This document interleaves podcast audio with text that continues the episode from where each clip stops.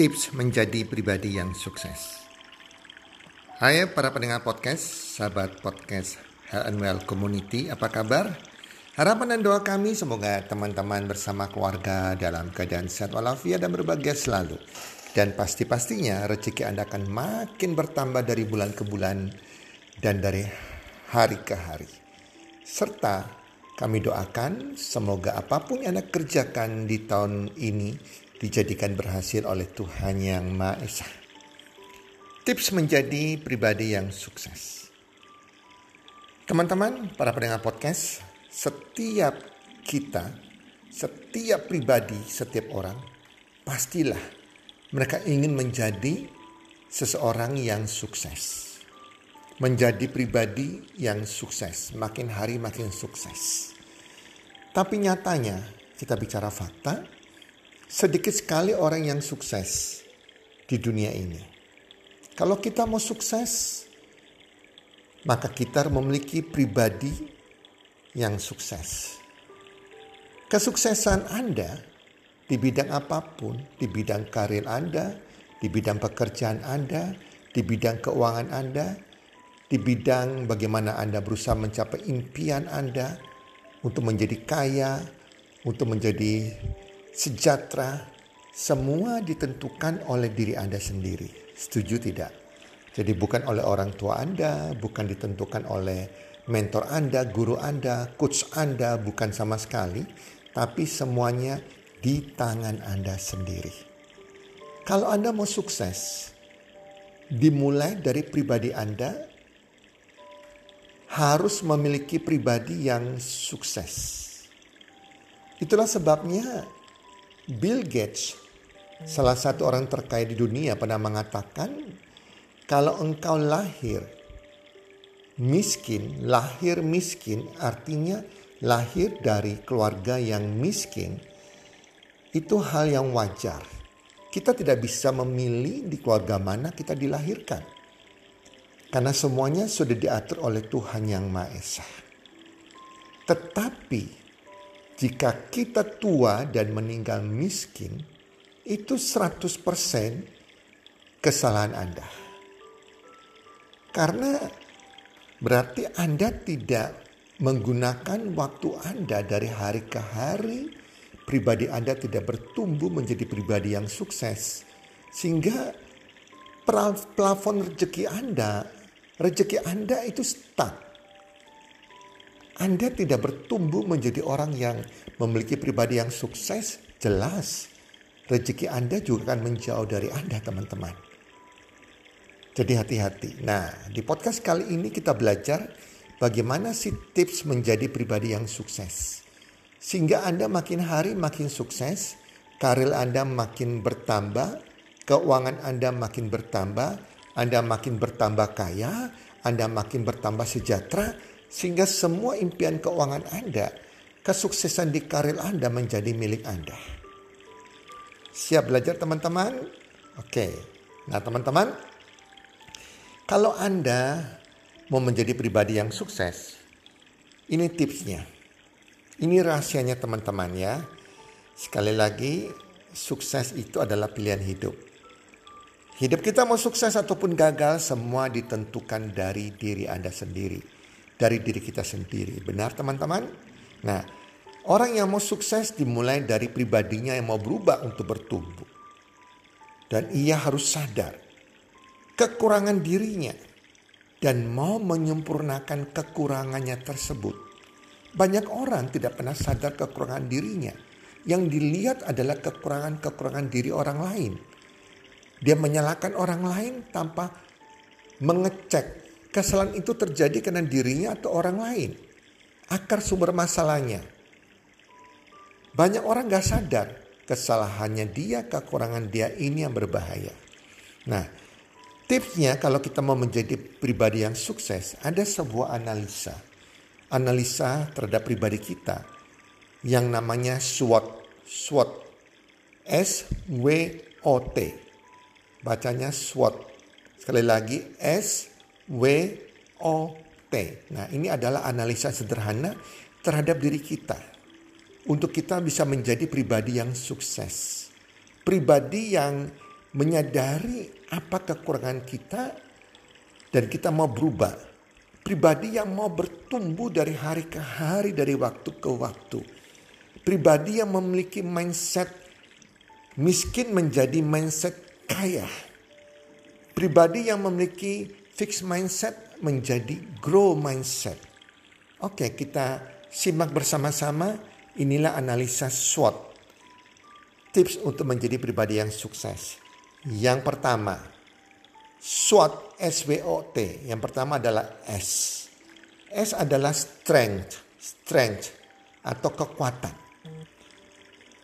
Sadari atau tidak sadari, setiap orang itu punya kekuatan dirinya. Dia memiliki kelebihan diri. Setiap orang berbeda kelebihan dirinya. Nah, ayo kita cek, Anda cek. Apa sih kelebihan diri Anda? Anda harus tahu kelebihan diri Anda. Kalau bisa, Anda ambil kertas, Anda mulai tulis apa kelebihan atau kekuatan diri Anda yang berkaitan dengan sifat Anda dan karakter positif Anda. Misalnya, Anda adalah orang yang rajin. Anda tulis rajin. Punya tanggung jawab. Anda mungkin orang punya integritas yang dapat dipercaya omongannya. Tulis punya integritas, dapat dipegang janjinya, punya disiplin kerja, punya komitmen, jujur, bisa menghargai orang lain, sabar, tidak menyimpan kebencian, mudah memaafkan, peduli pada orang lain, suka belajar, rendah hati, ikhlas, selalu bersyukur, suka berdoa, dan lain-lain. Nah, coba Anda harus sadari apa kelebihan Anda. Anda harus tulis di kertas. Karena Anda harus sadari untuk sukses harus memiliki kelebihan diri. Cek kelebihan diri Anda apa. Kelebihan diri Anda ini yang Anda akan makin asah untuk makin lebih disempurnakan menjadi lebih baik. Jelas teman-teman? Ya, yang kedua adalah W. W adalah weakness atau kelemahan diri. Nah, Anda juga tulis di kertas kelemahan-kelemahan diri Anda apa? Apa kelemahan diri Anda yang bisa membuat Anda memiliki karakter atau sikap yang negatif, sikap orang gagal, sikap miskin, mindset miskin dalam kehidupan Anda. Jadi kalau Anda tidak sadari kelemahan kekurangan diri Anda, wow, Anda tidak mungkin bisa berubah ke arah Anda yang lebih baik. Anda tidak mungkin bisa bertumbuh. Sedangkan setiap hari, setiap kita pribadi per pribadi harus bertumbuh menjadi pribadi yang lebih baik dari hari ke hari. Pribadi yang lebih positif dari hari ke hari. Pribadi memiliki mindset karakter positif dari hari ke hari. Mindset yang bertumbuh dari hari ke hari. Mindset kaya yang bertumbuh dari hari ke hari. Nah Anda tulis contohnya misalnya. Anda adalah orang yang tidak bisa dipegang janjinya atau tidak punya integritas, tulis tidak punya integritas. Anda adalah orang yang tidak disiplin, tulis tidak disiplin. Suka terlambat, gak on time, tulis suka terlambat, tidak on time, tidak punya impian dan goal misalnya, suka bohong, tidak bisa fokus, malas, Berada di zona nyaman yang tidak nyaman. Boros, pribadi yang boros terus boros. Suka habiskan uang. Hobi belanja. Rendah diri. Minder. Gak percaya diri. Suka mengeluh. Suka komplain. Suka dengar gosip. Suka kumpul-kumpul dengan teman yang tidak ada manfaatnya. Pribadi yang mungkin suka mabuk-mabukan, minum alkohol, ngerokok, pornografi, tidak punya dream, tidak punya impian yang jelas, tidak punya impian keuangan, malas belajar, pendendam, iri hati, tidak pandai berbicara, tidak pandai berhubungan dengan orang lain, tidak pandai menjual, tidak bisa menghargai orang lain, suka cemburu, gaptek, tidak mengerti teknologi, tidak punya sosial media, dan lain-lain. Anda harus renungkan dan ditulis sebanyak mungkin kekurangan Anda. Karena kekurangan ini yang harus Anda rubah. Kalau Anda mau sukses, maka Anda harus berubah. Kekurangan ini harus dikikis teman-teman. Nah dengan menulis Anda menyadari kekurangan-kekurangan pribadi karakter diri Anda yang bisa menyebabkan Anda tidak bertumbuh. Yang menghambat rezeki Anda. Yang tidak disukai oleh Tuhan yang Maha Esa. Dibenci oleh Tuhan. Oh bahaya kalau Tuhan benci kita. Rezeki itu kan jauh dari kita. Kita akan jadi orang miskin seumur hidup. Hidup kita nggak akan bahagia. Setuju nggak teman-teman? Contoh yang Tuhan tidak suka misalnya. Orang malas. Jelas Tuhan tidak suka karakternya malas. Karakter yang suka bohong Tuhan tidak suka Karakter yang suka pendendam, iri hati, sombong. Karakter yang suka mengeluh itu Tuhan tidak suka. Karakter yang suka mabuk-mabukan, berpenjina, Tuhan tidak suka, benar enggak? Itu adalah kelemahan-kelemahan diri kita. Di mana kita harus sadari dan ambil keputusan untuk hari ini kita berubah. Hari ini ke depannya kita harus berubah menjadi memiliki sikap dan karakter yang baik pribadi yang baik. Nah, kalau Anda tidak mau berubah, Anda sudah memilih untuk gagal dalam kehidupan Anda. Dan hari tua Anda akan Anda sadari seperti apa hari tua Anda. Ya, jadi sadari kelemahan kekurangan diri Anda, Anda tulis, catat, renungkan, dan Anda mulai ambil keputusan untuk berubah makin hari, makin baik, makin menjadi orang yang positif, yang sempurna, dan lakukan afirmasi. Afirmasi setiap malam mau tidur maupun pagi hari pada waktu Anda bangun tidur. Anda catat kekurangan Anda dan Anda mulai ucapkan. Ucapkan sehingga telinga Anda mendengar, terekam di pikiran bawah sadar. Contohnya Anda seorang pemalas, Anda katakan, saya orang yang rajin. Jadi pada waktu Anda ucapkan, Anda nggak boleh ada kata tidak teman-teman. Karena pikiran bawah sadar Anda akan menolak kalimat tidak. Contohnya Anda Anda seorang pemalas. Jangan katakan bahwa saya tidak malas, maka kata tidak akan dibuang oleh pikiran bawah sadar Anda. Jadi yang muncul adalah saya malas. Jelas ya, jadi nggak boleh ada kata negatif masuk dalam pikiran bawah sadar Anda. Nah, saya orang yang rajin. Nah, saya orang yang disukai. Kalau Anda tidak bisa, tidak pandai bergaul, jangan dikatakan bahwa saya uh, tidak pandai bergaul, jangan ada kata tidak. Saya adalah orang yang pandai bergaul. Saya adalah orang yang disukai banyak orang. Saya adalah orang kaya. Saya adalah orang yang suka belajar. Saya adalah orang yang rajin. Saya adalah orang yang punya integritas. Saya adalah orang yang punya impian keuangan. 100 juta per bulan. Saya punya impian 100 juta per bulan. Saya adalah orang yang percaya diri saya orang yang rendah hati, dan lain-lain. Jadi Anda ucapkan setiap hari kelemahan diri Anda. Anda tinggal baca dengan apa yang sudah Anda tulis. Jelas teman-teman? Nah yang ketiga adalah O. O adalah opportunity atau peluang untuk sukses. Nah di bagian ini Anda harus menulis di kertas kondisi Anda saat ini yang berkaitan dengan penghasilan dan harta Anda yang sudah Anda miliki. Karena Anda kan mau sukses, mau kaya, mau sejahtera, mau makin hari makin maju teman-teman, makin berhasil dalam hidupnya. Jadi Anda mulai tulis posisi Anda hari ini, usia Anda berapa, kemudian punya berapa anak yang Anda tulis juga. Kalau belum menikah, tulis belum menikah. Terus kemudian penghasilan gaji Anda saat ini berapa besarnya. Nah, kemudian Anda catat lagi misalnya aset yang sudah Anda miliki saat ini. Contohnya sudah punya rumah, tulis. Sudah punya rumah. Kalau belum punya rumah, tulis belum punya rumah. Aset apa lagi? Punya kendaraan, punya mobil idaman. Kalau sudah punya Anda tulis, punya satu buah mobil. Kalau belum punya, tulis belum punya mobil. Nah, tabungan. Anda harus punya tabungan. Berapa tabungan Anda saat ini? Anda catat nilainya.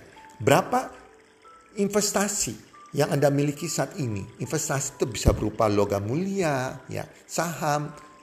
Berapa nilainya? Kalau belum punya, tulis belum punya. dan lain-lain. Itu contohnya teman-teman. Kemudian Anda tarik garis ke kanan posisi lima tahun. Ataupun tarik garis sampai 10 tahun. Nah lima tahun ke depan. Kalau Anda sebelum menikah tulis. Berarti Anda akan menikah. Betul tidak? Anda tulis juga ya ingin punya penghasilan berapa per bulan. Contohnya hari ini, saat ini penghasilan Anda 10 juta per bulan. Mungkin lima tahun ke depan Anda ingin dapat 30 juta per bulan, mungkin 50 juta per bulan Anda catat. Atau mungkin 100 juta per bulan. Terus lima tahun ke depan Anda kepingin punya mobil. Mobil jenis apa? Harus jelas mobilnya. Jenis apa, harganya berapa saat ini. Terus kemudian atau sudah punya mobil, mau tambah mobil kedua lima tahun ke depan. Mobil merek apa, harganya berapa. Rumah, ingin punya rumah. Kalau udah punya rumah mungkin tambah rumah yang baru kalau belum punya rumah ya tulis ingin punya rumah. Rumah di daerah mana? Rumah seperti apa? Anda harus bayangan. Berapa kamar, luasnya berapa, harganya berapa. Nah Anda catat. Tabungan. Anda ingin punya tabungan deposito sejumlah berapa lima tahun ke depan. Atau 10 tahun ke depan. Kemudian juga investasi. Berapa nilainya? Satu miliar 500 juta. Ya Anda harus catat. Nah di sinilah pentingnya yang O ini. Sehingga Anda, hidup Anda tuh bisa berubah. Dan Anda menyadari bahwa opportunity itu peluang tuh sukses. Dan kemudian Anda renungkan, setelah Anda tulis ya, posisi Anda hari ini dengan apa yang Anda miliki hari ini dan lima tahun ke depan, bahkan 10 tahun ke depan. Nah, setelah Anda tulis di kertas, Anda renungkan, apakah dengan pekerjaan Anda saat ini, entah Anda seorang pegawai, Anda seorang profesional, Anda seorang businessman, Apakah kendaraan Anda, pekerjaan Anda saat ini itu menjadi opportunity, peluang yang tepat yang bisa merubah hidup Anda lima tahun dari hari ini. Bisa mendapatkan aset-aset, ya, bisa membuat Anda tambah kaya, bisa menambah tabungan Anda, ya, dapat rumah yang baru, kendaraan impian Anda lima tahun ke depan atau 10 tahun ke depan bisa nggak? Kendaraan Anda hari ini merupakan opportunity yang baik atau tidak untuk membuat Anda tambah kaya ke depannya. Jika iya, berarti wow, Anda sudah punya opportunity, peluang yang baik yaitu pekerjaan Anda. Tinggal Anda fokus sungguh-sungguh untuk mengerjakannya. Tetapi jika Anda berpikir, oh kayaknya juga nggak mungkin lah. Orang lima tahun yang lalu hidup saya kok sama aja. Rumah masih kontrakan atau tinggal di rumah mertua. Gaji saya naik cuma 5%, 10% per tahun, tabungan saya nggak punya, itu lima tahun yang lalu sampai hari ini. Berarti kalau lima tahun yang ke depan, pekerjaan saya ini bukan opportunity yang membuat saya bisa jadi kaya. Nah jika tidak, Anda harus sadari. Artinya apa? Artinya Anda harus mencari opportunity yang lain di luar pekerjaan Anda hari ini. Peluang yang lain yang bisa mewujudkan anda bisa menjadi lebih kaya lima tahun ke depan. Ini penting banget teman-teman. Ya, jadi Anda sadari opportunity ke depan Anda sudah miliki apa enggak. Peluang ke depan kendaraan Anda saat ini sudah merupakan opportunity Anda untuk sukses atau tidak. Kalau tidak, mulai mencari peluang-peluang yang lain. Cari peluang yang tanpa risiko, yang di mana bisa memiliki kelipatan penghasilan sehingga Anda bisa mencepat menjadi kaya. Setidaknya bisa memberikan tambahan penghasilan dalam satu tahun 50 juta per bulan, 100 juta per bulan. Jelas dan tanpa risiko dan harus alat bisnis yang tepat, yang benar, bukan yang tipu-tipu teman-teman. Jelas ya. Nah yang keempat yang terakhir, tips yang terakhir adalah T. T adalah treat, treat atau ancaman. Nah tulis di kertas, ancaman-ancaman apa saja sih yang bisa menyebabkan Anda gagal? Dalam Anda melakukan opportunity untuk masa depan Anda. Untuk Anda bisa sukses ke masa depan Anda. Kalau Anda sudah punya alat atau kendaraan yang tepat. Ancamannya apa sih? Yang bisa membuat opportunity ini gak bisa menjadi opportunity. Anda tidak bisa menjadi kaya. Nah ancamannya misalnya contohnya dari diri Anda. Oh, Anda tidak punya niat yang serius. Nah ini ya. Kedua, Anda hanya mencari sesuatu sesuai dengan passion Anda. Hati-hati, itu dari pribadi Anda. Kita boleh punya passion, tetapi apakah passion passion kita itu bisa kendaraan opportunity kita ini bisa sesuai sama dengan passion kita yang bisa mewujudkan kita jadi kaya atau tidak. Kalau tidak, passion Anda contohnya Anda hobi misalnya melukis atau menulis buku, Anda yakin passion Anda ini tidak bisa membuat Anda mencapai peluang yang terbaik ke depannya untuk mencapai Anda jadi kaya dan sejahtera ya. Berarti tidak harus sesuai dengan passion Anda. Jadi cari peluang tidak harus sesuai dengan passion. Yang penting peluang, peluang itu ya bisa mewujudkan impian keuangan Anda teman-teman ya. Kemudian yang dah dulu diri Anda sendiri misalnya adalah yang berkaitan dengan hal-hal yang bisa mensabotase masa depan Anda yang tanpa Anda sadari. Misalnya ya Anda sudah sadari bahwa untuk sukses mencapai mewujudkan opportunity ke depan Anda, itu waktu itu sangat berperan penting. Waktu Anda harus diisi dengan hal-hal yang positif. Hal-hal yang bisa mewujudkan ya impian Anda lima tahun ke depan. Opportunity, opportunity yang Anda kejar lima tahun ke depan. Betul tidak teman-teman? Waktu. Jadi walaupun Anda hari ini Anda masih bekerja, kalau ada sebuah opportunity yang Anda bisa kerjakan di luar jam kerja Anda yang bisa memberikan penghasilan kedua Anda. Walaupun hanya dua jam per hari. Nah dua jam per hari ini harus diisi waktunya dengan hal-hal yang bisa mewujudkan opportunity, opportunity tersebut menjadi kenyataan lima tahun ke depan. Bahkan dua lima tahun ke depan.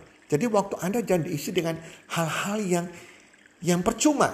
Contohnya Anda main game Waktu Anda habis dengan main game. Anda masuk ke grup-grup yang tidak ada manfaatnya. Yang hanya curhat-curhat, grup-grup tentang game, grup-grup tentang hanya sering-sering pribadi, bukan grup yang membuat Anda bertumbuh secara karakter, memberikan nilai tambah, bukan. Kemudian Anda, waktu Anda habis dengan Anda hanya lihat sosial media, baca sosial media orang lain, Anda nyebarkan berita-berita yang gak ada gunanya ke grup-grup ya. Anda juga nonton drama Korea, emangnya Anda mau jadi pemain sinetron? Betul enggak? Nonton drama Korea sampai berjam-jam waktu Anda pulang kerja habis dengan drama Korea. Ibu-ibu rumah tangga yang nganggu drama Korea sinetron. Wow. Inilah yang menyabotase opportunity Anda, peluang untuk sukses di masa depan Anda. Jadi teman-teman gunakan waktu Anda dengan bijaksana, dengan hal-hal yang bisa mewujudkan impian keuangan Anda untuk menjadi kaya dan sejahtera. Nah teman-teman, analisa SWOT ini yang membuat seseorang sadar dan ambil keputusan untuk memperbaiki diri agar bisa menjadi seorang pribadi yang sukses ke depannya.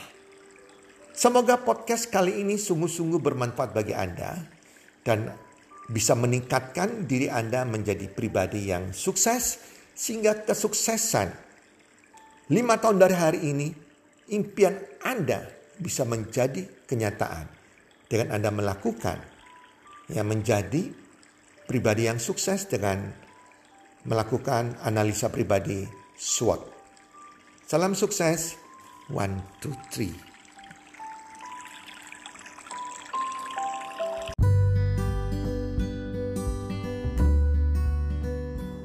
Terima kasih sudah mendengarkan podcast kami. Teman, jika Anda rasa bermanfaat podcast kami ini, Anda bisa menginfokan kepada rekan kerja Anda, keluarga Anda, teman ataupun sahabat Anda. Dan jika ada hal-hal yang Anda ingin tanyakan kepada kami ataupun topik-topik apa yang Anda ingin kami bawakan, kami sampaikan, Anda bisa DM kami di Instagram kami health community www.salam123.id. Salam 123, salam sehat, sejahtera dan bahagia.